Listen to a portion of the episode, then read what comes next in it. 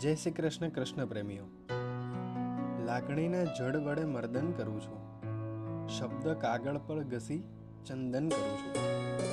બે ગઝલ, બે ગીતના પુષ્પો ચઢાવી માતૃભાષાને વંદન કરું છું.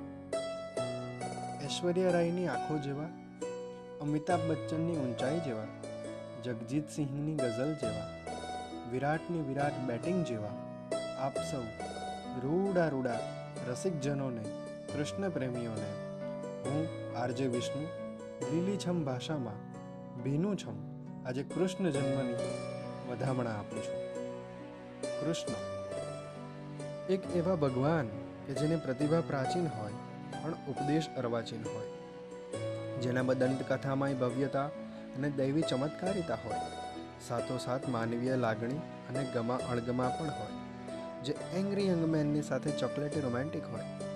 જરૂરિયાત મુજબ યુદ્ધત્વ અને બુદ્ધત્વ બંનેનો પરિચય કરાવી દે. જે સિદ્ધાંતોના મૂળિયા તરછોડે નહીં, પણ નવીનતાની ડાળી ફેલાવી દે. જે બીજાને બચાવવા જાન આપી દે એવા પરોપકારી જ નહીં, પરંતુ જા, જરૂર પડે ત્યારે જાન લેવા પ્રભાવશાળી પણ હોય. જેના માટે જીવન ઉદાસી નહીં, પણ ઉત્સવ હોય. જેનામાં યૌવનનો આધુનિક થનગનાટ અને ઊંડાણપૂર્વકના અભ્યાસનો તરવરાટ હોય. જે આઈડિયલ એટલે ફક્ત આદર્શ જ નહીં પ્રેક્ટિકલ અને વ્યવહારુ હોય. મિત્રો, જેમની પૂજા જ ન થાય, જેને પ્રેમ પણ થાય. આવા કૃષ્ણ વિશે આજે આપણે વાત કરીએ છીએ. નરસિંહની કરતાલ, મીરાનો એક તારો, રાધાની આંખ અને ગોપીની તાળી ઊંચી લઈને આજે કૃષ્ણ જન્મની વધાઈ હું તમને લોકોને આપું છું. કૃષ્ણ વિરાટનો માંડવો, રામ અને કૃષ્ણ આ લોકોમાં આપણે સાન્યતા જોવા જઈએ, તો રામ જ્યાં ગયા, ત્યાં પહેલેથી જ પ્રતીક્ષા હતી.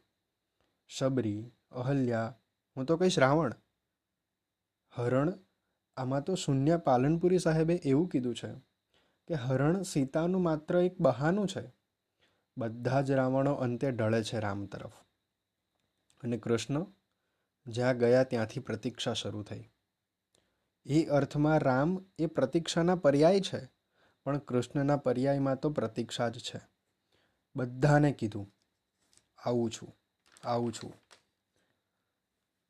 આજે આપણે વાત કરીએ ભગવાન શ્રી કૃષ્ણ માથામાં મોરફીચ રાખવાનું કારણ શું છે? એક વખત રામ, લક્ષ્મણ અને જાનકી જંગલમાં વિહાર કરતા હતા. ત્યારે જાનકી માતાને પાણીની તરસ લાગી અને એમણે ભગવાનને કીધું કે તરસ લાગી છે. ભગવાન શ્રી રામ એ અસ્તિત્વને કહે છે કે હે અસ્તિત્વ, આજુબાજુમાં જળાશય હોય તો એને પ્રગટ કરો. માં આદ્ય શક્તિ જગદંબાને તરસ લાગી છે. એક મોર આવીને ભગવાનને કહે છે કે અહીંથી થોડેક દૂર જળાશય છે. માં જાનકીની તરસ છીપાશે એટલું નજીક છે. હું ઉડીને જઈશ, તમે ચાલીને આવશો તો ભૂલા પડાશે. મોર કહે છે, મારું એક એક પીછું હું ખેરવતો જઈશ પ્રભુ, તમે એના પગલે પગલે આવજો. રામ, લક્ષ્મણ અને જાનકી પીછાના સહારે જાય છે. જળાશય સુધી જાય માં આદ્ય શક્તિ પાણી પીને તરસ છિપાવે છે. બધાને ખ્યાલ છે કે મોરના પીછા ત્યજવાની એક મોસમ હોય. એ સિવાય જો પીછા ત્યજે, તો એનો અંતકાળ નજીક છે એમ સમજવું. પરિણામે મૂળના, મોરના છેલ્લા શ્વાસ આવે છે. મરવા પડ્યા હોય, ત્યારે રામ એને ખોળામાં લે. અને એવું કહે છે કે તારી આખરી ઈચ્છા શું છે?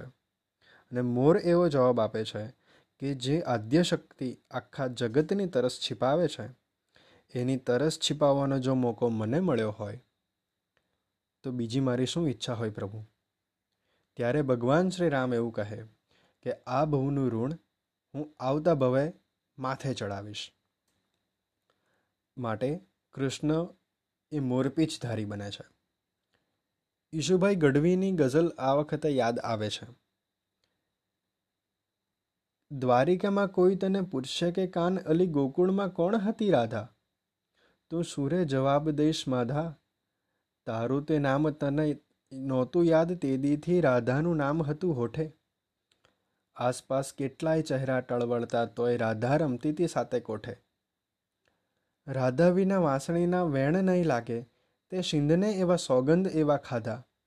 તું સુરે જવાબ દઈશ માધા, તું સુરે જવાબ દઈશ માધા.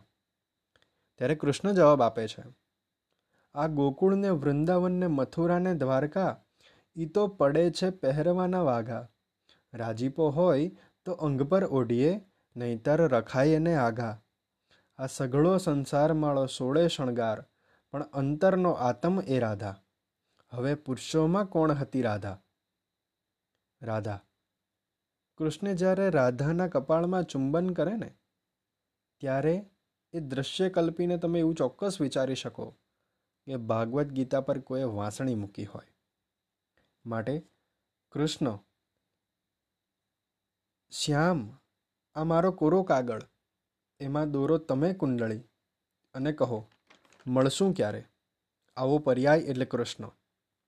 Tall dark and handsome અત્યારના જમાની કોઈ વાત કરીએ કે સ્ત્રીઓને આકર્ષનાર પુરુષ કયો?